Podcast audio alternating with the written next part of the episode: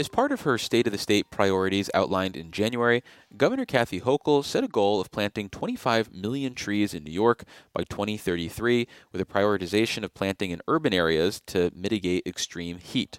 For more on the goal, including why it matters and how it can be realized, we're joined on the Capitol Press Room by Nneka Sobers, Assistant Director of Product Development for the Urban Tech Hub at Cornell Tech's Jacob Institute. Welcome to the show, Nneka. Thank you. Glad to be here. So, the focus of planting trees is part of the state's so called net zero goal.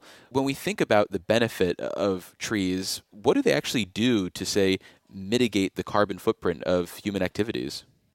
The benefits of trees actually are across a few different scales. So, the first would be in our cities, which are getting hotter and hotter over the years, trees provide shade in that very hot summer day.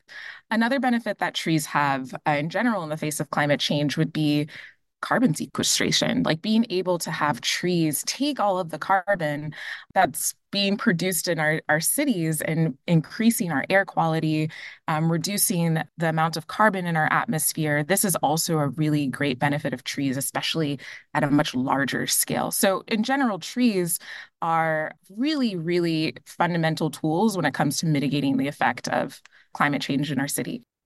Well, as New York embarks on this tree planting mission, what are some of the things that should factor into this long term planning? Governor Hochul's commitment to plant 23 million trees by 2033 is going to have great impact in New York, especially when it comes to mitigating the effects of climate change and deepening our state commitments to environmental justice.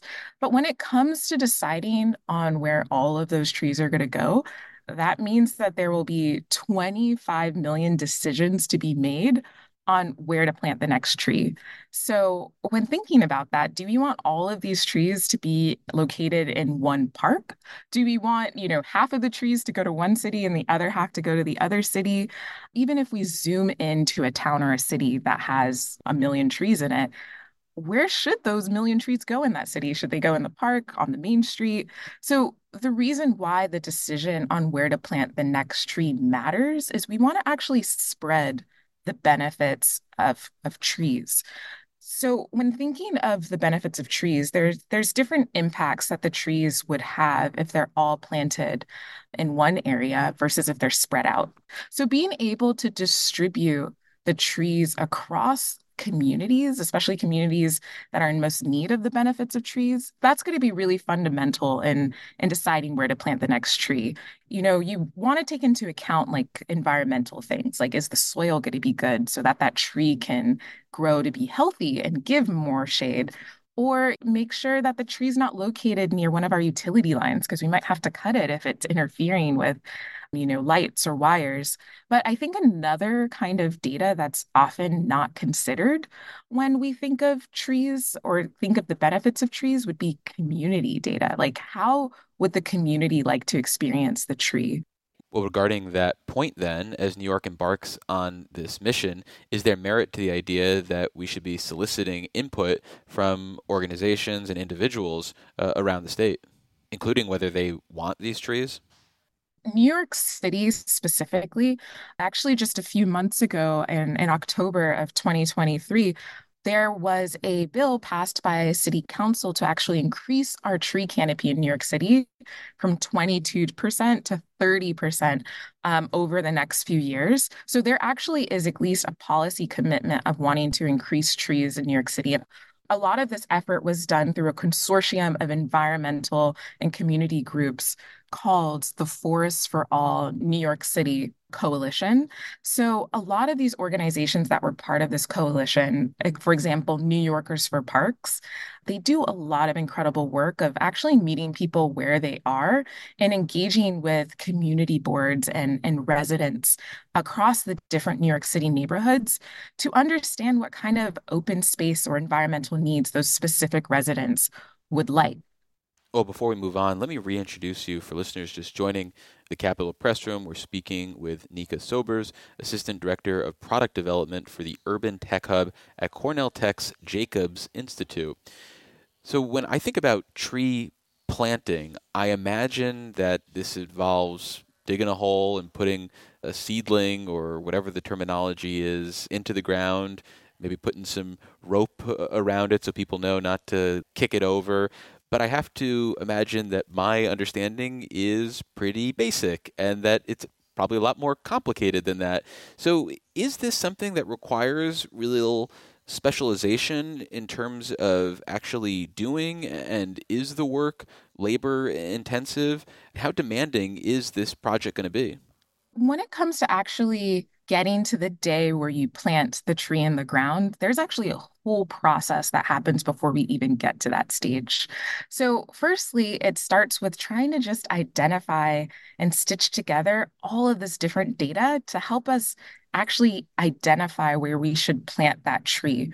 So commonly, you know, I could speak for New York City, for example. New York City, their parks department has a tree census, which means that they employ volunteers or staff in New York Parks Department to count a subset of trees in public spaces in New York. And this is a data set that's maybe updated every 10 to 15 years. You have to identify where those trees are first. And, you know, this parks department, as at least using that tree census data as a way to to identify where trees currently exist. There's actually a tool that my team is working on with the Design Across Scales Lab at Cornell Ithaca called Treefolio, where we're taking actually a very commonly used data set called LIDAR data. And we're actually able to identify individual trees using LiDAR data. So, LiDAR data is something that a lot of cities already have access to and use, but they haven't actually really used it to identify individual trees. It's commonly used to identify changes in roads over time or stormwater flow, um, sometimes even vegetation, but usually like a whole forest, not an individual tree. So, something that Treefolio, this tool, is trying to solve is being able to make it easier for cities to be able to identify individual trees more regularly and not having to necessarily wait 10 or 15 years to identify where trees already exist because we're planting way more trees than we could possibly count in in a decade or so. Uh, so we're hoping that this tool can at least help fill that gap, that starting point a lot of cities have to have to go through when just identifying or taking stock of what trees we already have. And then once you are able to identify where all of your trees are, there's also a lots of other physical or built environmental data and community data you have to take into account. So when it comes to built environmental data, it's really important that the at least the departments within cities that are responsible for planting trees, like a parks department, they have to make sure that the trees could be planted so that it doesn't uh, get in the way of, of, critical infrastructure in the cities, like certain wires or, or lights. We also want to take into account environmental data. Is there soil that will be able to make or support this tree into growing into a tree that could provide the benefits of shade?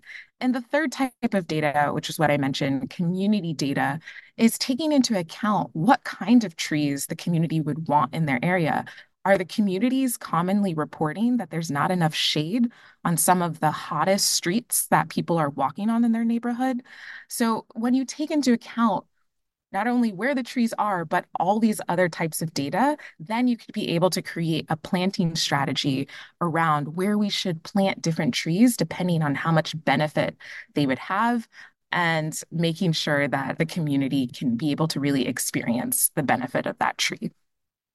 And are there specific types of trees that are better situated for, say, an, an, urban environment, or is the world our oyster when it comes to planting trees in, in, say, New York City? Can we put, you know, Christmas trees up along city streets and really create a that ambiance uh, 12 months of the year?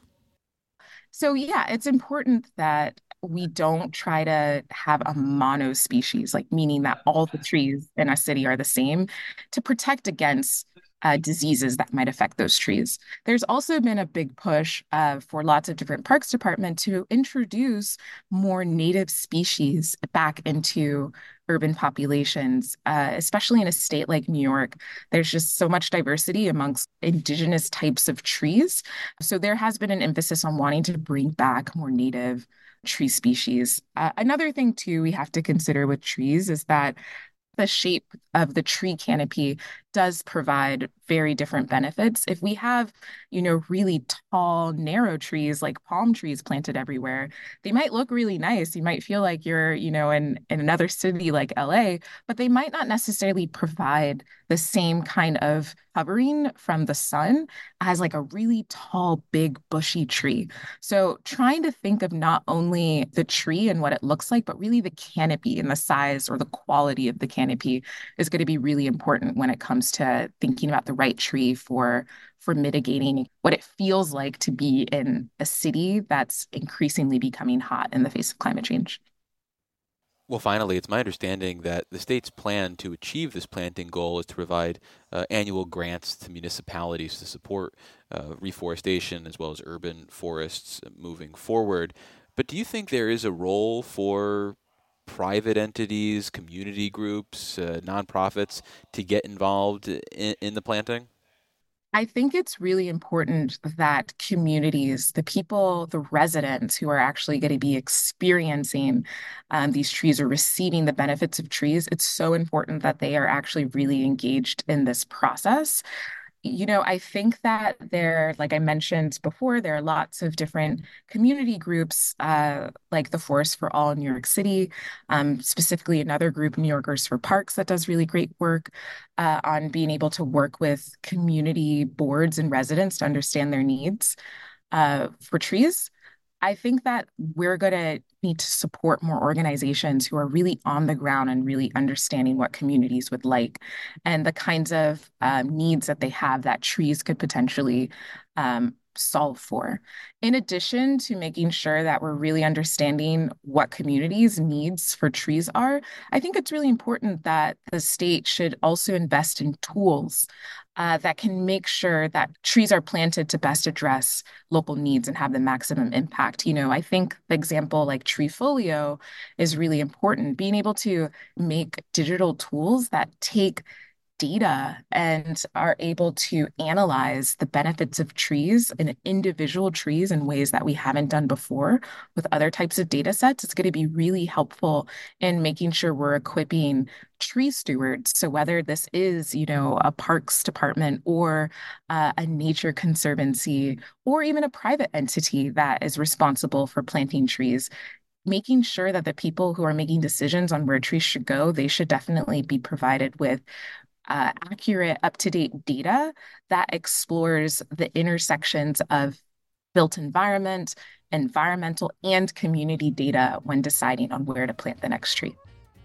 Well, unfortunately, that's all the time we have. We've been speaking with Nneka Sobers. They're the Assistant Director of Product Development for the Urban Tech Hub at Cornell Tech's Jacobs Institute. Thank you so much for making the time, Nneka. Thank you. It was my pleasure. And for more Capitol Press Room content, visit capitolpressroom.org or wherever you download your favorite podcasts. And if you listen to us from an Apple device, make sure to leave us a rating and a review so it helps other people find the show.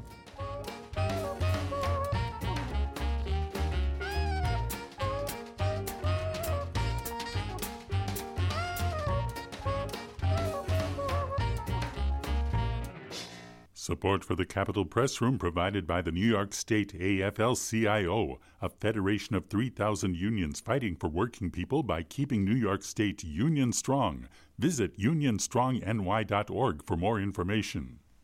Join us again for Capitol Press Room, a production of WCNY Connected, Syracuse.